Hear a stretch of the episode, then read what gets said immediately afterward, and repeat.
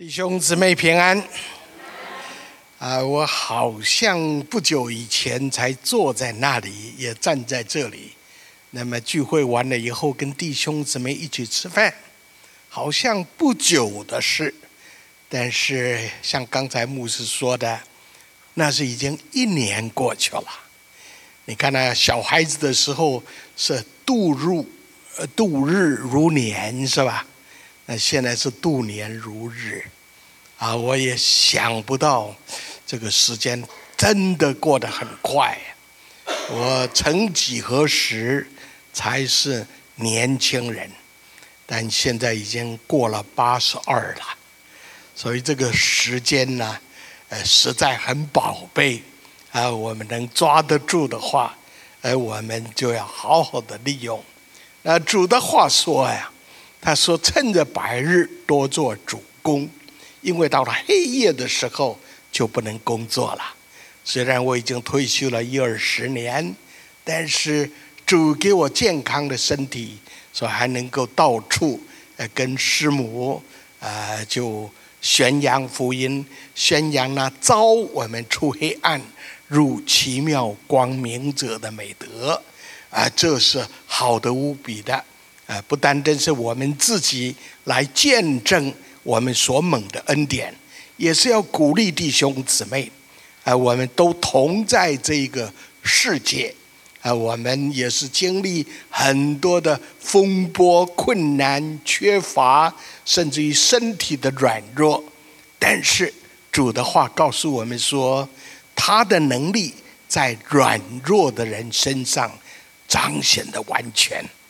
所以我们要夸软弱，我们要夸我们的呃这个需要，呃不不怕将我们的需要向神说，神的恩典就够我们用。那么这个月呢，呃称为父亲月，你知道为什么吗？啊，因为每年在这个月呢，啊就要纪念父亲节。所以上个礼拜呀，还好多的教会，哎，就在庆祝父亲节。那父亲的地位，呃，在儿女的心目当中，好像没有像母亲节那样的重大、那样的受欢迎、呃那样的热闹啊。所以可能很多人都还不知不觉当中就过去了，父亲节就过去了。啊，虽然，呃，母亲的地位在我们的心目当中重过一切，但是在神的眼中呢，男人，哦，那是很重要的啊！不单单是在家庭当中，在社会里边啊，男人是先被造的，造了男人以后，上帝又从男人造了女人。所以啊，呃，丈夫说是妻子的什么？哦，头啊啊！丈夫是做妻子的头，哦，那么呃，男人上帝造的时候造男人，就是在骨骼方面，在红血球方面，呃，在你各方面呢，都是比女人要强啊啊！所以。呃，上帝让男人在家庭当中要做领导，哦，所以你看，呃，这是非常重要的一个职责。所以今天呢，呃，我想跟各位呃谈一谈。虽然我们当中姊妹占多数啊，但是今天呢，因为是男人节啊，或者呃这个丈夫节，或是呃父亲节啊。那我们就多花一点时间，呃，在成熟的男人，上帝赋予你的天职是什么？特权是什么？机会是什么？让我们啊，把我们的焦点就放在这上面，啊，好让我们每一位弟兄，呃，不但能够过得像神所期待的，就是我们姊妹们。也懂得鼓励弟兄们在前面，鼓励弟兄们站起来，鼓励弟兄把肩膀拓宽了，承担一切的责任，好让我们的生活呃越来越能够合一团结啊，容神一人。而，首先呢，我们在周报上面呃就印得很清楚啊。呃，首先，神要丈夫尊重妻子，一个成熟的男人才能够做丈夫，对不对？啊，不但是在身体方面，就是在呃这个心理方面，一定要成熟的。我们看彼得前书第三章第七节，彼得前书第三章第七节。那这里说，你们做丈夫的也要按情理和妻子同住，因为他比你软弱，与你一同承受生命之恩的，所以要敬重他，这样便叫你们的祷告没有阻碍。啊，我们大家一起来读这一节圣经，好不好？好，好，来，请。你们做丈夫的也要按情理和妻子同住，因为他比你软弱，与你一同承受生命之恩的，所以要敬重他，这样便叫你们的祷告没有阻碍。啊，哎，当我们想到家庭的时候呢，丈夫是做领导的。是为首的，在前面的，但是上帝看丈夫的职责非常的重要。刚才我们所读的这一节圣经呢，呃，提到三点很重要的事，我想要跟各位分享的。第一呢，你要按情理和你的妻子同住；第二呢，因为他比你软弱。啊，平时我们呃敬重一个人，是因为他比我强，所以我呃敬重他。但是呢，上帝造女人就是呃从开始造的时候，就是造的比男人呃要稍微弱一点。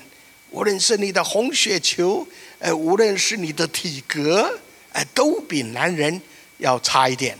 那么呃，我们男人呢，拿得起放得下。可是你知道啊，上帝造女人的时候，她的后脑、啊左脑、右脑，哎，都发达，比男人发达，所以他们的情感对于细节方面的注意力都比男人强，所以有时候啊，就在情感里边，啊，被困住了，被绑住了，没有像男人一样的拿得起放得下那么干脆啊。所以他在各方面就是配合着男人的需要啊，所以他比你软弱啊，他是个呃，这圣经告诉我们说他是个软弱的器皿，原来就是上帝造的就是这个样子，所以你接纳他，就是接纳上帝的创造啊，你敬重他，这是理所当然的。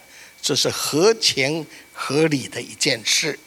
那么第三件事呢？因为他和你一同承受生命之恩的啊，这个男人呢，单身的时候哇，过得很潇洒，是不是啊？但是每一个月到了年呃，到了月底的时候，呃，口袋也空空的啦。啊，那有很多人就想说：哎呦，现在又加了一个人来帮吃。啊，帮用那不是不够吗？哎，很奇妙的一件事。你看呢，增加了一个人呢，你不但不不会不够，还有剩下的啊。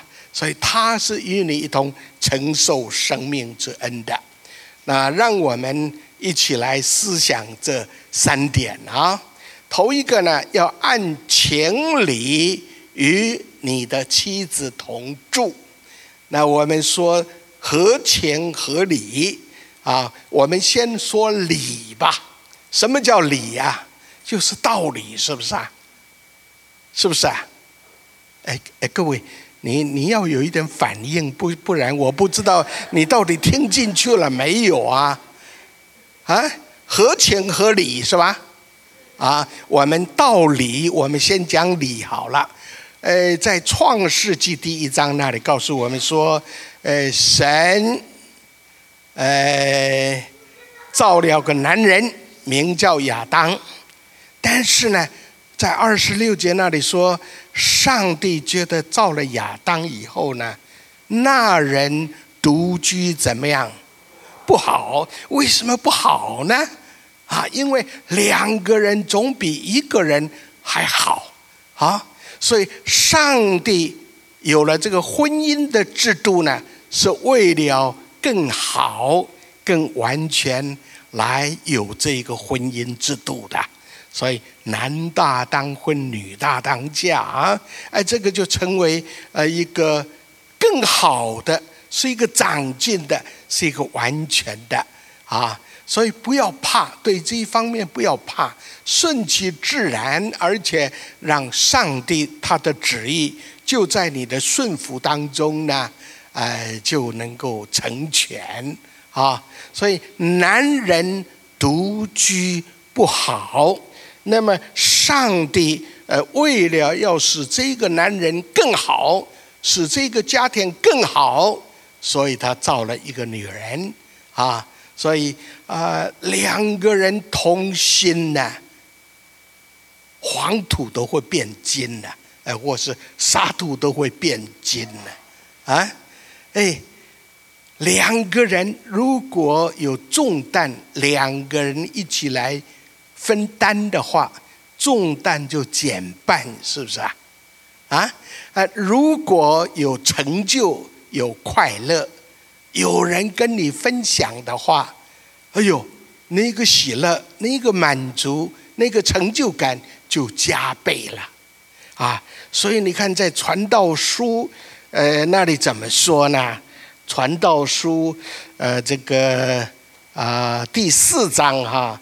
他说：“两个人总比一个人好，因为两个人劳碌同得美好的果效。若是跌倒，这人就可以扶起他的同伴；若是孤身跌倒，没有别人扶起他来，这人就有祸了。”他说：“两个人同睡呢，也都暖和；一个人独睡，怎么能暖和呢？”有人攻胜孤身一人，若两个人便能抵挡。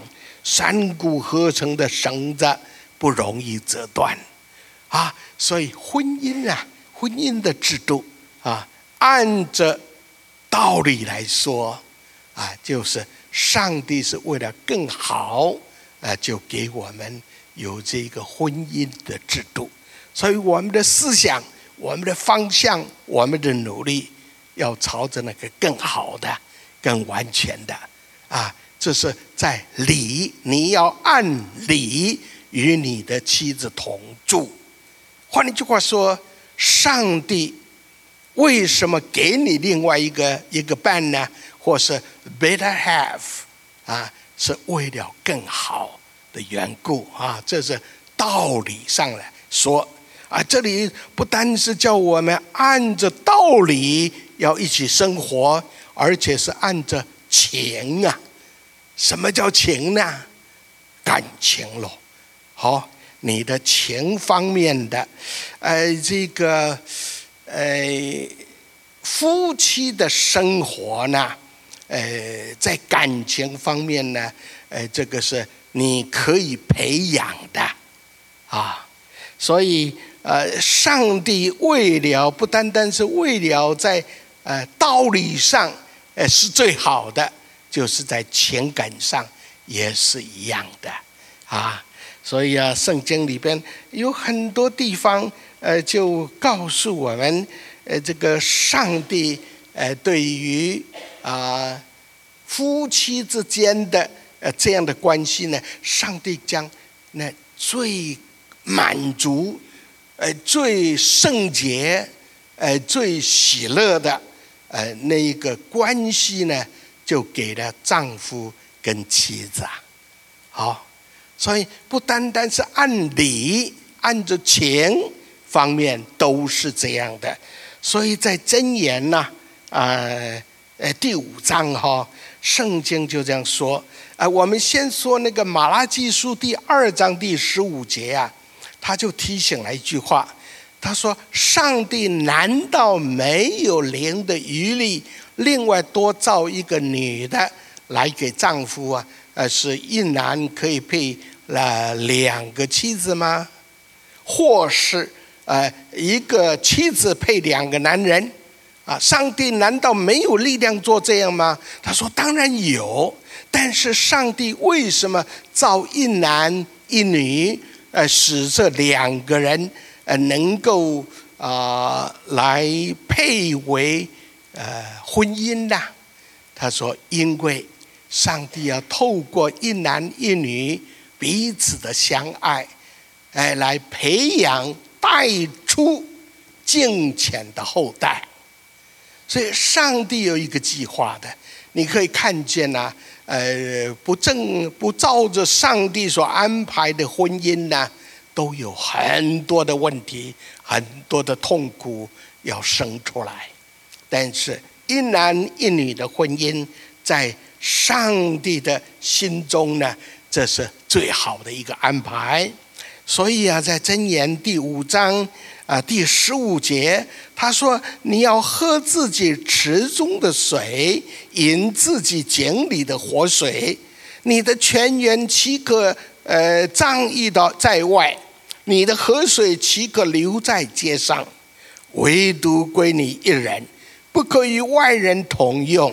要使你的泉源猛福，要喜悦你幼年所娶的妻。”他如可爱的优鹿，可喜的母鹿，愿他的胸怀使你时时知足，他的爱情使你常常恋慕。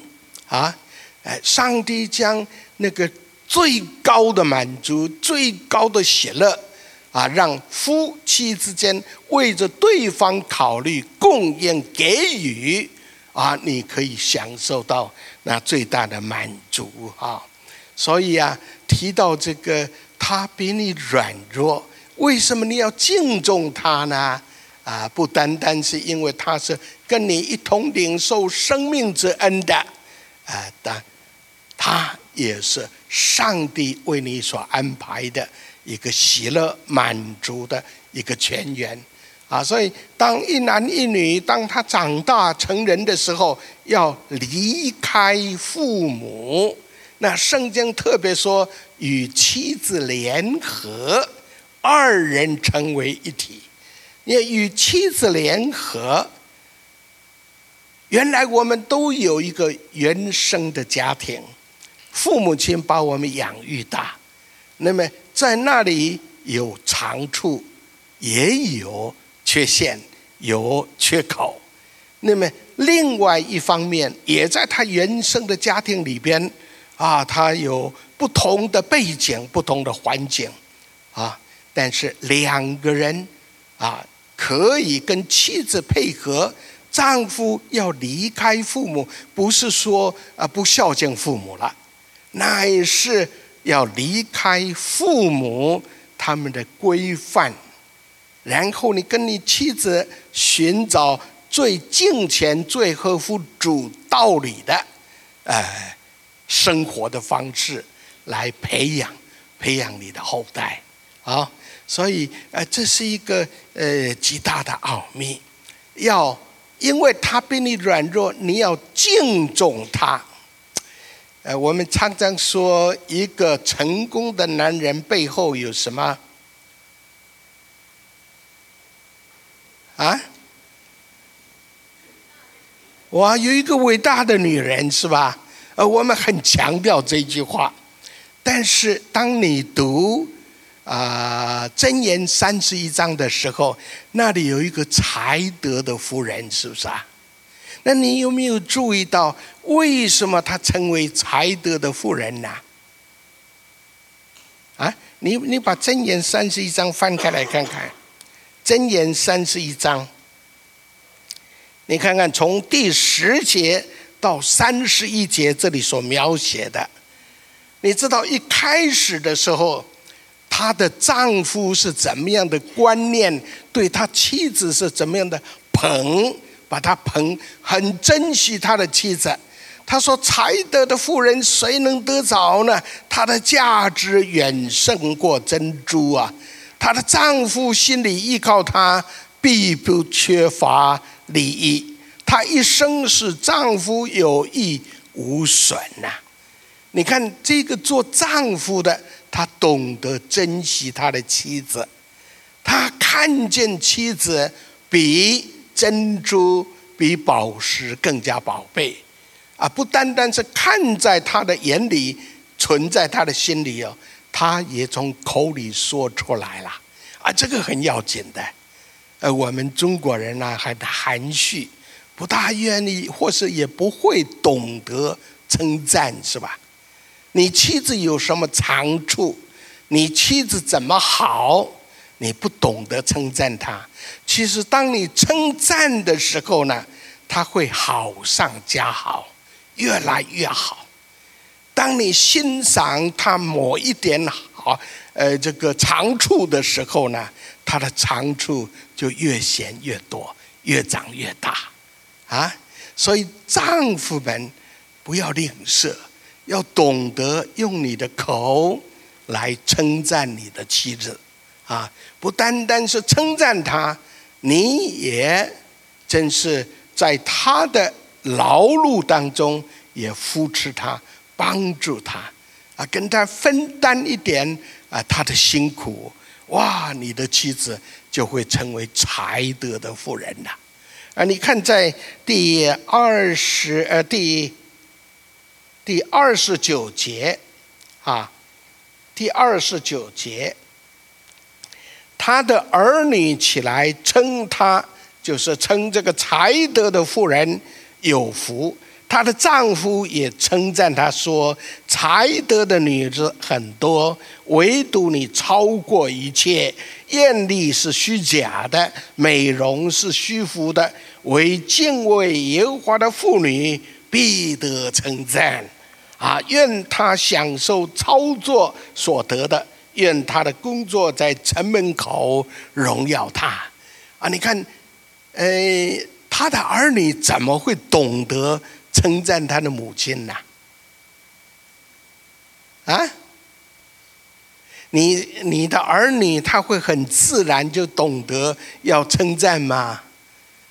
不是的，是爸爸常常称赞他的妻子，常常称赞他们的母亲，所以儿女听了、看了、学了，所以他们也懂得。尊重、珍惜啊，妈妈，啊，所以你看到一个做父亲的，在你家庭当中，你的生活方式，你怎么样的掌握你的机会？哇，这个很要紧呐！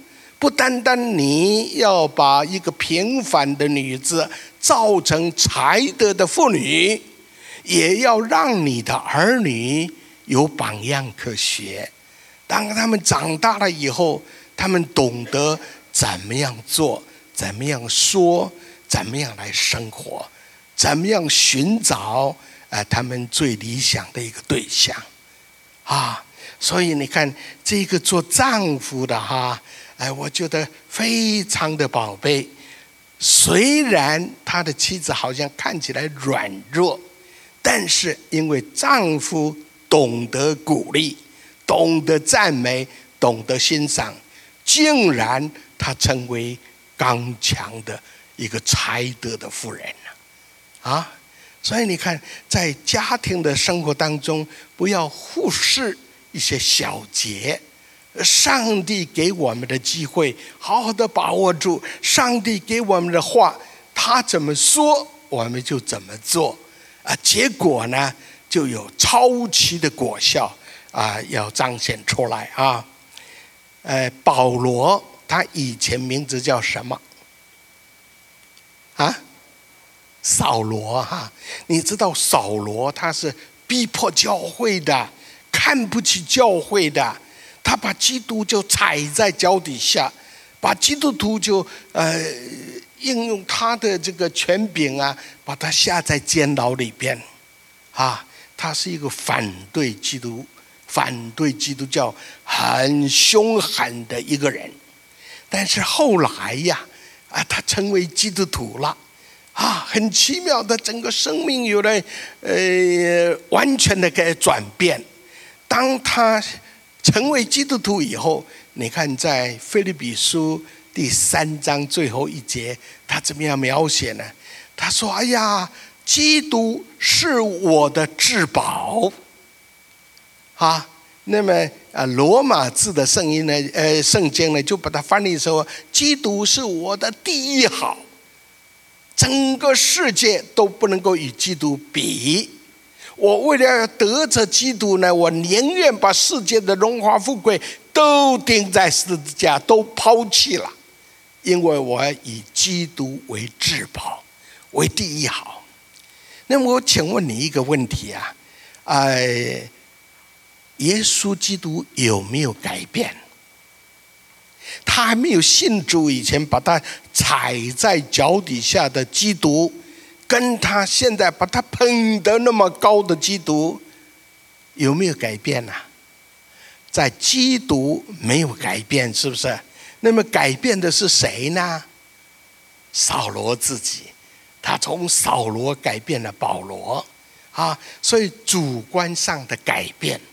所以你我我们在家里夫妻丈夫之间的关系啊，也是一样的。不要看你的妻子现在的状况怎么样，当然了，妻子有很多的，呃，不能够适应的地方，或是没有看见的地方，呃，盲区啊。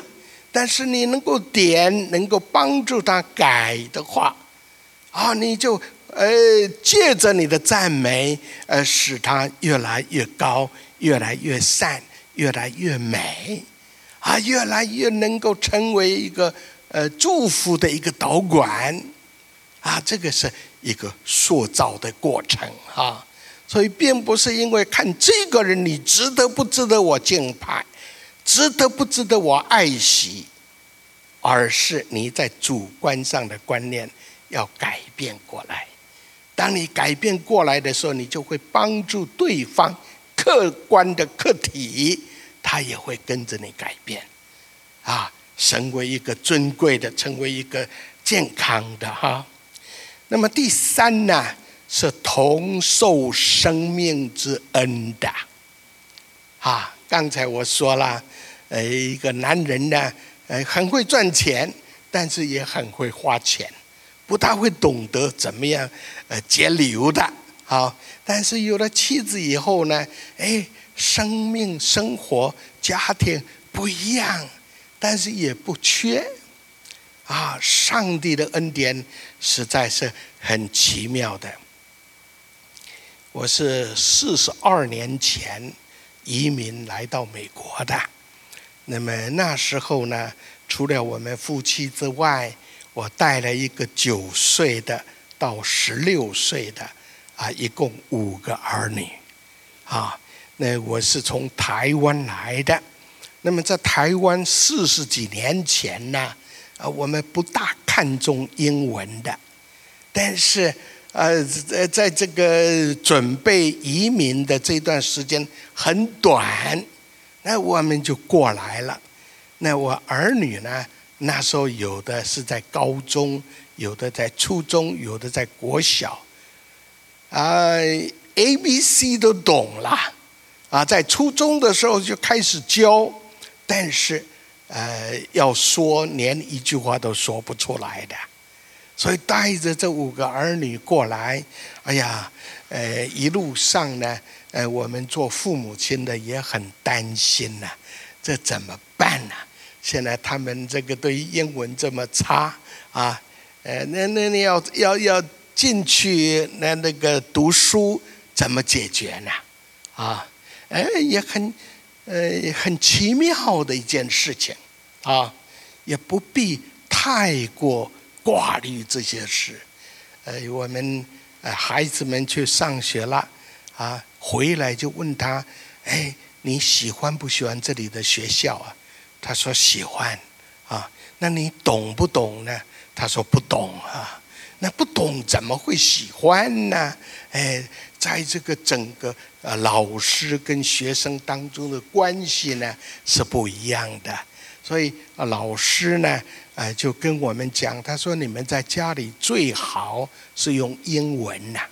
所以过了几个月以后呢，有一天我就宣布了，我说今天在饭桌上，呃，我们所有的。谈话呢，我们都要用英文哈，哎，如果有人用用中文讲的话，等一下要洗碗了，啊，哇，这个有生以来第一次吃饭的时候这么安静啊，哎，大家都不讲话。那么过了一会儿呢，我那个小的他就哭起来了，啊。他说：“这哪像家庭的生活呀？啊，越哭越大哈。呃，他觉得有话要说，但是他不晓得怎么样表达。啊，他觉得压力太大了哈。哎，呃，所以啊，这个难处是有的。呃，但是呢，呃，我们就没有没有买电视啊。”啊，所以他从学校回来以后，就让他到外面去跟那些孩子们玩。哇，一玩起来，指手画脚的，或是怎么样，他也很快的啊，英文就呱呱叫了。啊，呃，呃，反相反的，我就发现说，哎，我们要改变喽。现在一定在家里一定要讲中文，不然的话，中文就结结巴巴的。啊，呃，实在是，呃，在我们这个人生的过程当中，一幕一幕的都有不同的阶段。当我女儿要进入大学的时候，啊，本来不看还好啦，那么这个一看呢，一来哇，要进大学要这么多钱，那再看看我的。Saving account，哎呀，这个怎么办呢？啊，你看这个孩子，啊，这个我有五个儿女啊，老大要进去一个，我都不够可以供应他，那么其他四个怎么办呢？啊，呃，在在祷告中，我就向神说：“神啊。”呃，你叫我们要生养众多，遍满地面，啊，这个儿女都是你给的，我没有说要几个啊，你一个一个来，还是到最后我自己叫停的啊。那么现在这这个要要要教育这个问题该怎么办呢？啊？哎，我们当然做父母的。我们就更加的警惕，更加的努力啊！但是我们的努力也很有限。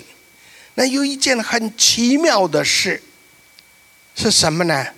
很多年后，我们就发现说：“哎呦，怎么呃，老大进了大学，谢谢，毕业了；老二、老三、老四、老五，怎么都从大学毕业了？”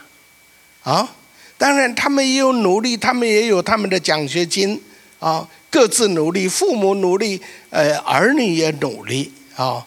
但是，一切的努力还不如上帝给的。那刚才我们在敬拜的时候说耶和华以乐，啊，真的哦，啊，是神养人，而不是我们自己的努力能够解决一切的。你看呢？我们来到这世界，上去年我就跟你们提到这个啊，我们没有带什么来，但是你看，饭来开口，衣来伸手，是吧？你在不知不觉当中就长大了。你所吃的不是你所种的呀，你所喝的那些牛不是你畜牧出来的。你所住的房子不是自己盖的，哎，竟然让我们呃吃得饱饱的，没有缺乏。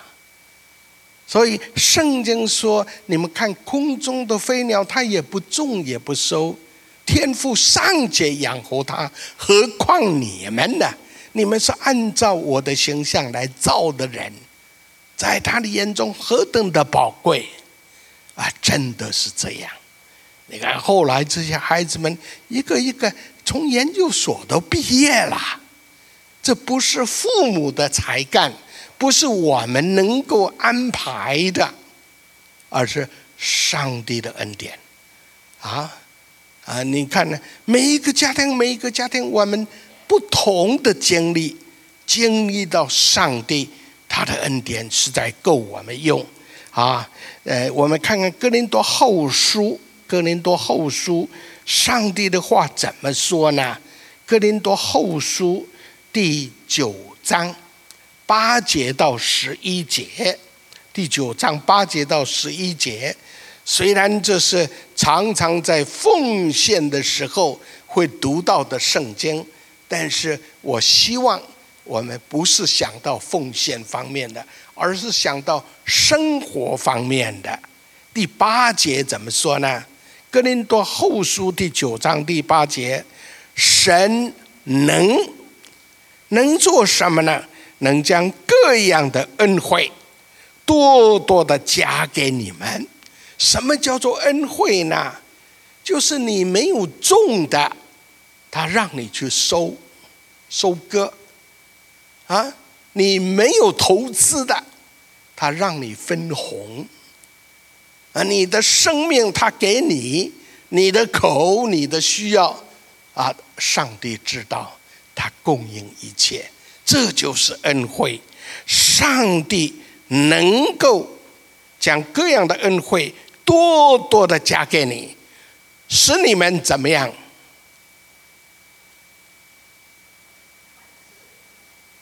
啊，对了，我要每一个人都能说这句话，好不好？因为这是上帝给你的，你要把握住，你要有这个信心。啊！你伸出你的手来，上帝要给你，给你什么呢？凡事常常充足，让你食衣住行一无所缺，让你要建立家庭、养育儿女，哎，都有办法。虽然每一个人办法不一样，但上帝的带领都是很真切的，都是很实际的。那么我们是不是停在这里呢？不是哦，下面说，凡事常常充足以后呢，能多行各样的善事，如经上所记，他施舍钱财，周济贫穷，他的仁义存到永远。哎呀，感谢主啊！上帝给我们的恩典不单单是今世啊，还要突破今世。你看，啊，经上所记，施舍钱财，周济贫穷，他的仁义要存到永远。第十节，第九章第十节，那赐种给撒种的。赐粮给人吃的，必多多加给你们种地的种子，又增添你们仁义的果子，叫你们凡事富足，可以多多的施舍。就借着我们是感谢归于神，感谢主，你的儿女他是种在，你的爱心是种子。你的善行是种子，你帮助人、扶持人、伸出来的手，这是种子。上帝能够使你的种子落地，虽然死了，好像牺牲了，好像给出去了，但是落地一粒麦子落地死了，就结出什么？哎呀，各位，你圣经有很多宝贝的应许啊！你若熟悉的话，你就可以把握住这些啊！上帝就要给你的啊，他说一粒麦子落地死来，要结出许多的籽粒来。那我不晓得你们有没有呃的在在农家有没有种过东西啊？一粒麦子落地死了，要结出好多的麦穗哟。啊，稻米也是这样的。你看我们在睡觉的时候，你种了东西，我们在睡觉的时候，上帝就将它成长，是多倍的成长。所以我们因为这样，因为按照神的话来行来做，哎，上帝的恩典，恩上加恩，利上加利，数算不过来的。啊，所以你给出去的，不但是叫人得着益处，你自己也越来越多，越给越多，啊，感谢主啊！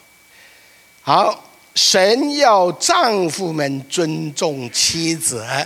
你看呐，你假如按照神的话这样做的话，你的家庭越来越昌盛，你在生活上哎，真是不会有缺乏的。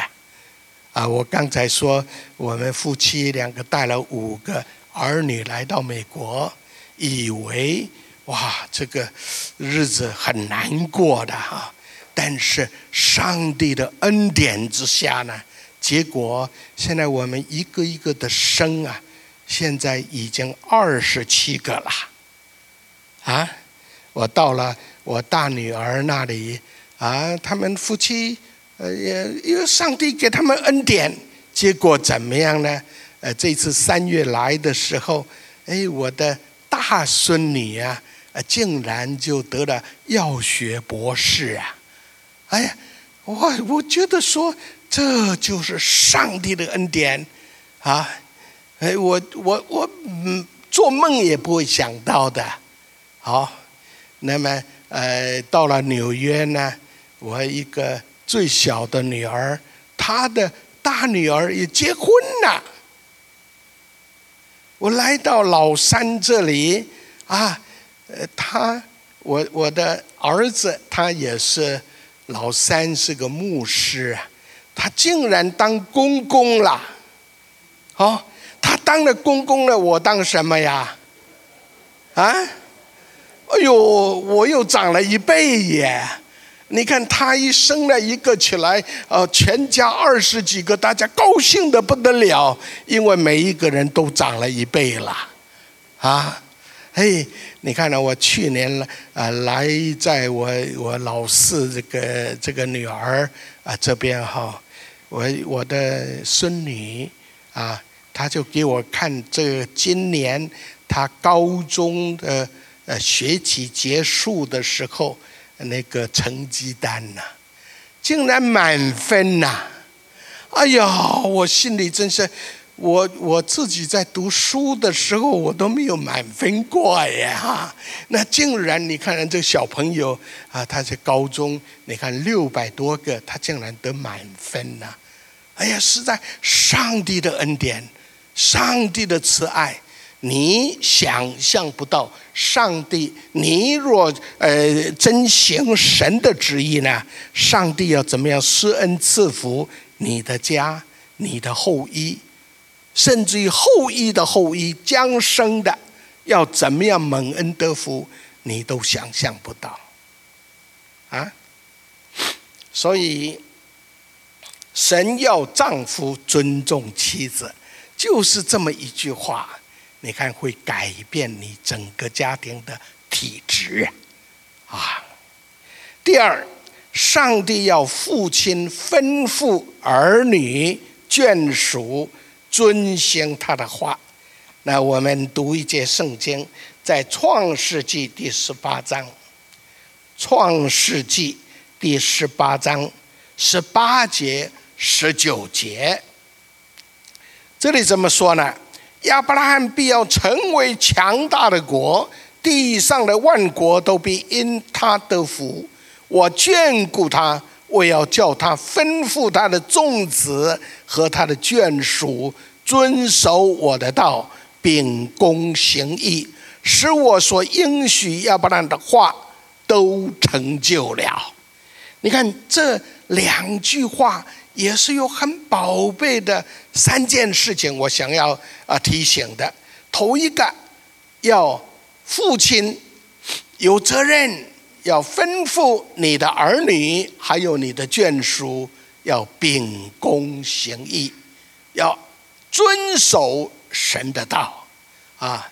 那我相信呢，父亲要吩咐儿女做这个做那个，呃，我相信都没有问题。我们大家都都会吩咐，是吧？但问题是，他听不听啊？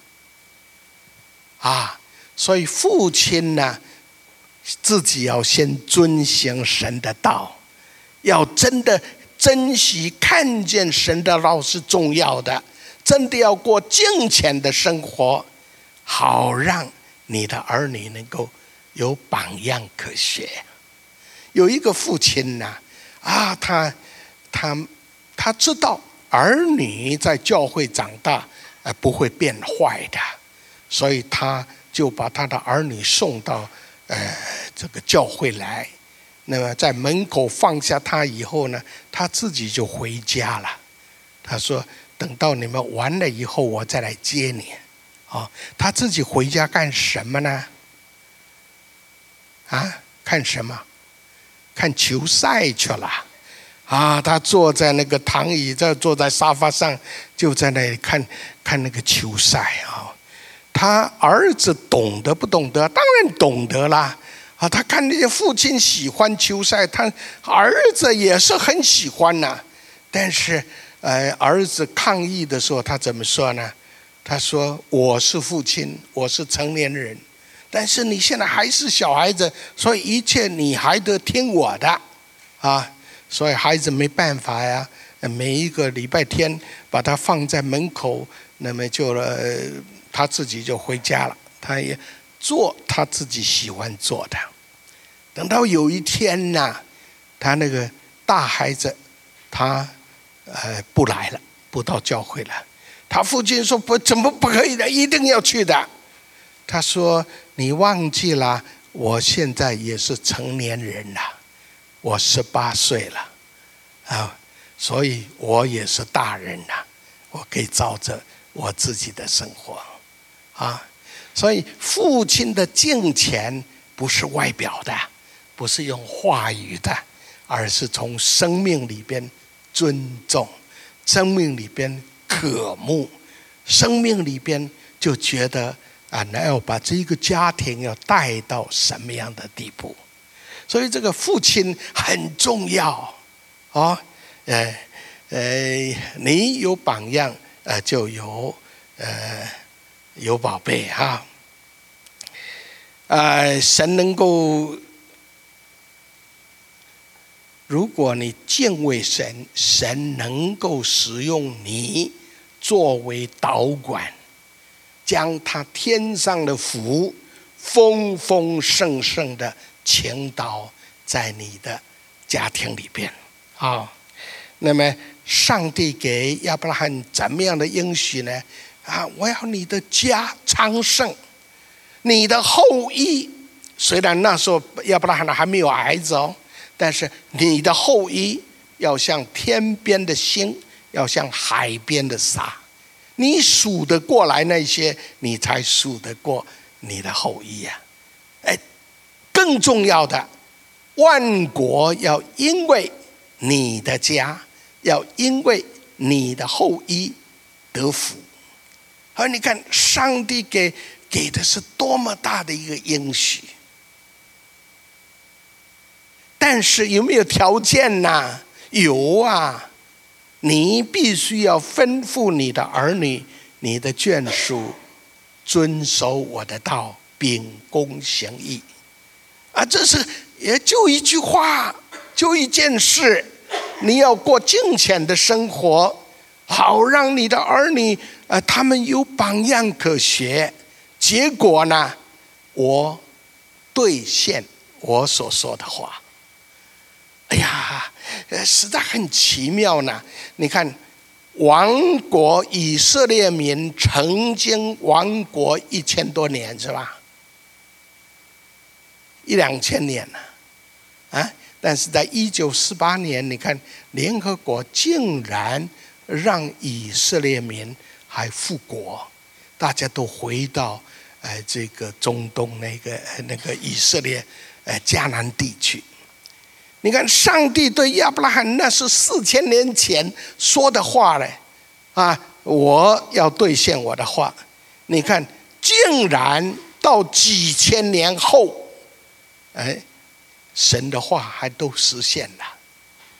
耶稣基督成为世界的救主，他是亚伯拉罕的后裔，所以万国因他得福。上帝说：“我要将呃，我现在所给你的地要赐给你。你看，虽然王国虽然被呃被呃分散到世界各地，但是一个一个回来了，几千年后还能够复国啊！这是我们大家经历到的神迹呀。那刚刚才我们在敬拜的时候，是不是说呃神迹啊？神的神迹。”你我在今天这个时代，竟然还能够实现神迹，还能够看见、印证这个神迹。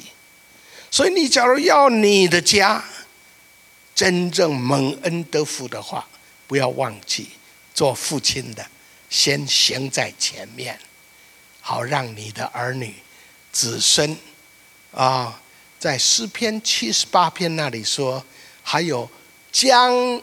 你神的大能和他奇妙的作为，告诉你的子孙，好叫你的子孙要告诉他们的子孙，要那些已经经历到神大能的，还要告诉那些将要生的后代。你看这四篇七十八篇亚萨的诗，啊，所以。哎，这这些神迹呢，一直发生在我们眼前，让我们存在心里边。哎呀，这个，呃，为什么神对亚伯拉罕有这样的呃这样的祝福呢？亚伯拉罕是我们信心之父，哎，他给我们留下榜样，让我们这些外邦人一样的因信进入基督的里面，跟他同享这个恩典。亚伯拉罕因为敬畏神，神施恩赐福到他的后代。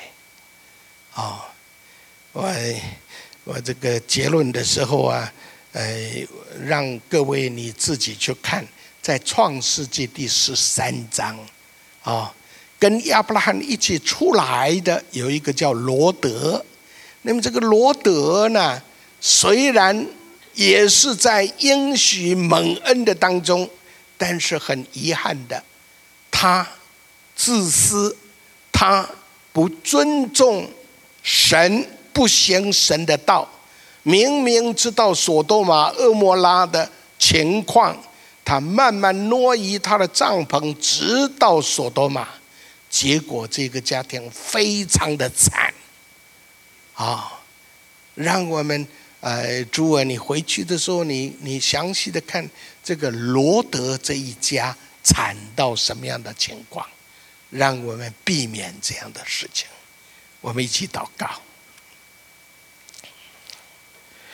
谢谢主的恩典，今天早上给我们在这样安静的时间，能够思想你的话，求主赐福今天在座每一位男人。